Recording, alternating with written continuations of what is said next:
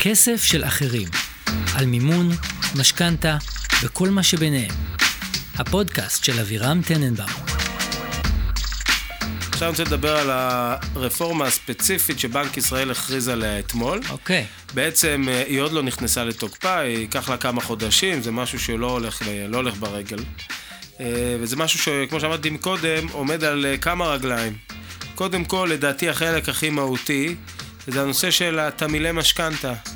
אוקיי, עד היום, פלוני הולך לבנק, שלום, אני רוצה משכנתה.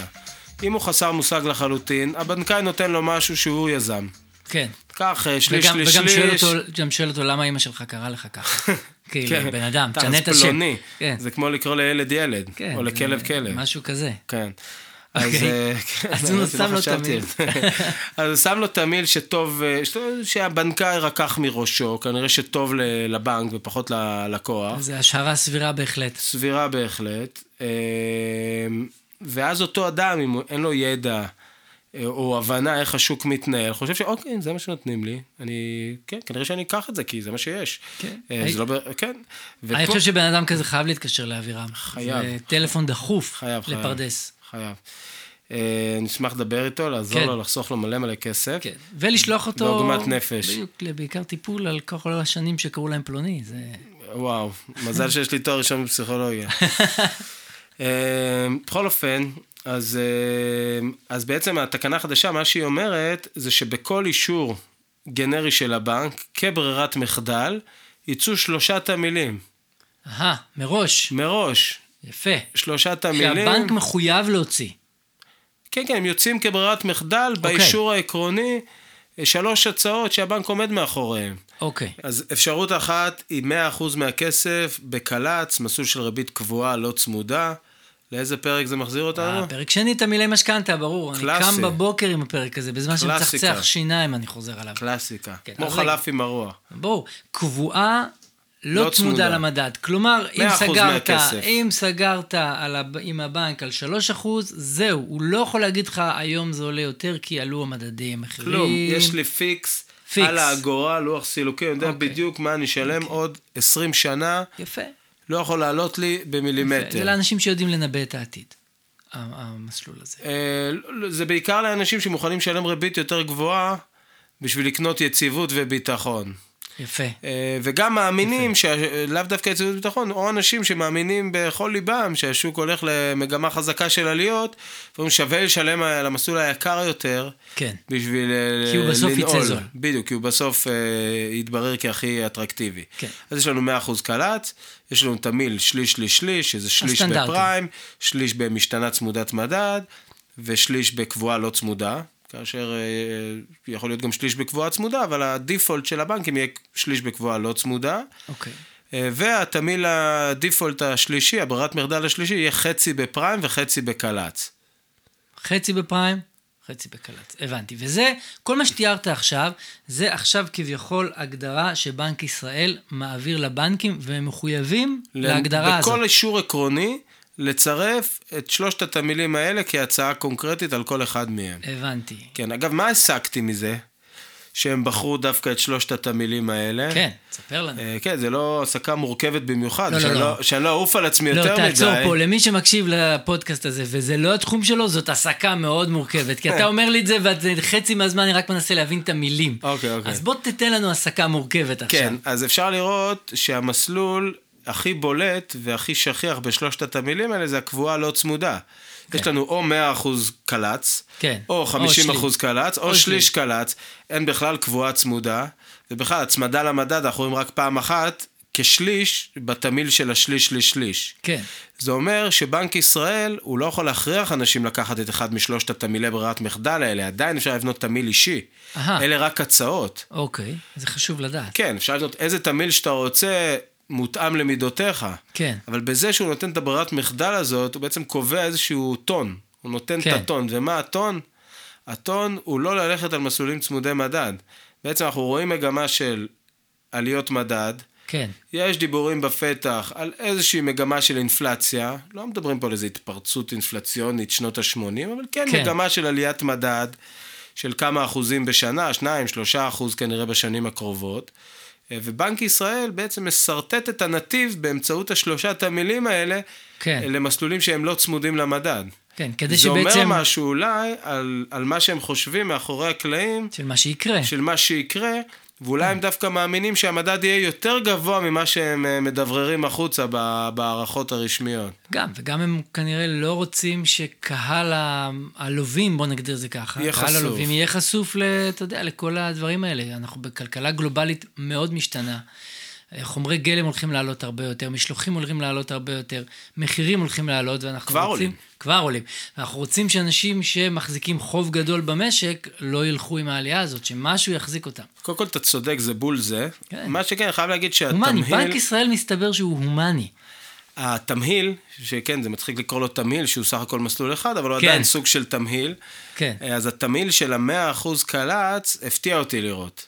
כאילו, את שני התמהילים האחרים ציפיתי שהם כן. יהיו שם, המאה אחוז קל"צ הפתיע אותי. אני מבין את ההיגיון מאחורי זה, אבל אני חייב לומר שהיום זה תמהיל שהוא מאוד מאוד לא שכיח, ברור. כי הוא מאוד יקר. הוא גם יקר וגם אתה באמת בונה על זה שהכל יעלה, אבל אם, אם דברים אתה יורדים... משלם גם פרמיה משמעותית על האמונה הזאת, זה אה. כן. לא...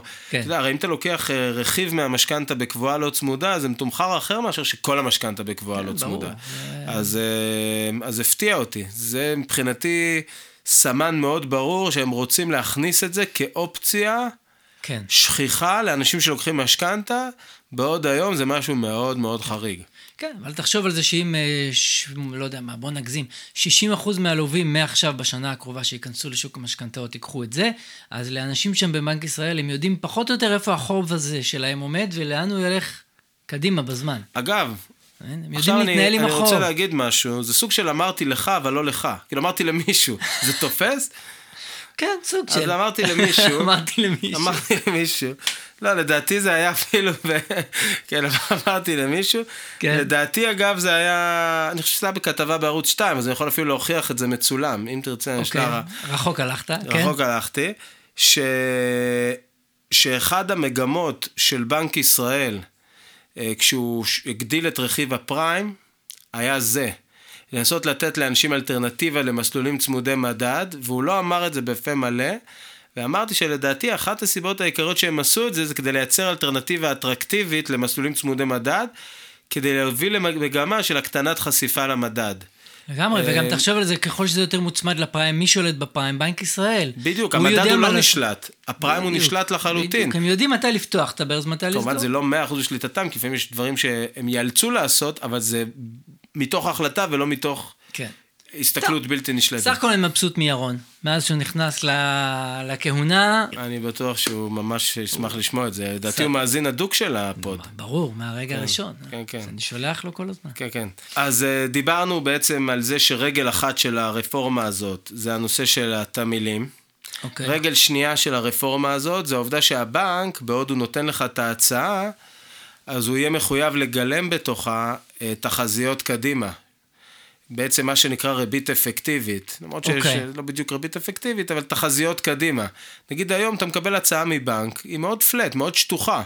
כן, יש לך מסלולים, כמה החזר חודשי, וגם אם נותנים לך לוח סילוקין לכל התקופה קדימה, הוא בלי שום אה, תחזיות עתידיות, בלי שינויים, בלי כלום. אתה יודע, כמו המצב היום, פשוט קדימה. כן. אה, ואז אתה לא מקבל תמונת מצב אמיתית לאן זה יכול ללכת, מה יקרה להחזר שלך. אנחנו כיועצים, יש לנו את התוכנות ואת הכלים שלנו, וכשאנחנו עושים את הסימולציות ללקוחות, אז בהחלט, יש שם תחזיות מדד ותחזיות ריבית וכל מיני שינויים עתידיים. הבנתי. מקבלים תמונה יותר, אה, יותר אמינה.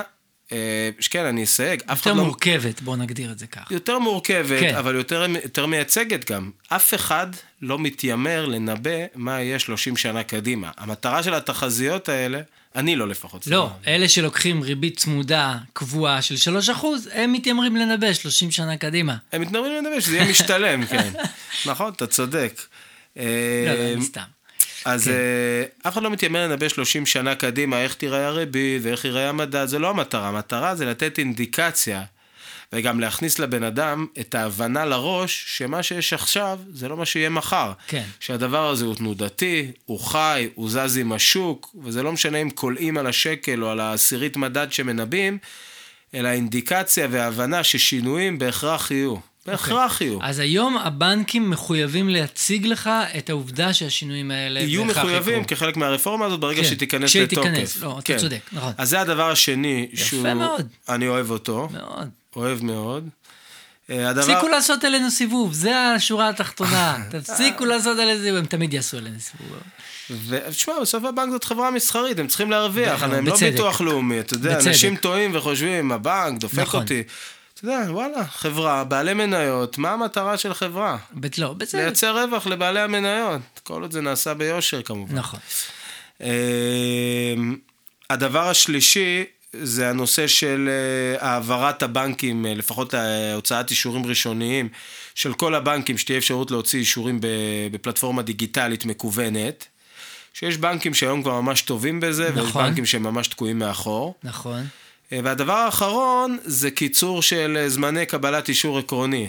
אה, אני וואו. לא נתקלתי שהם נקבו באיזה משהו מדיד, איקס ימים או משהו כזה, מין אמירה כללית כזאת, קיצור זמני ההוצאת אישור כן. עקרוני. אה, אבל בעיקר, שני הדברים הראשונים הם הכי מהותיים, כאשר הראשון הוא הדבר הגדול.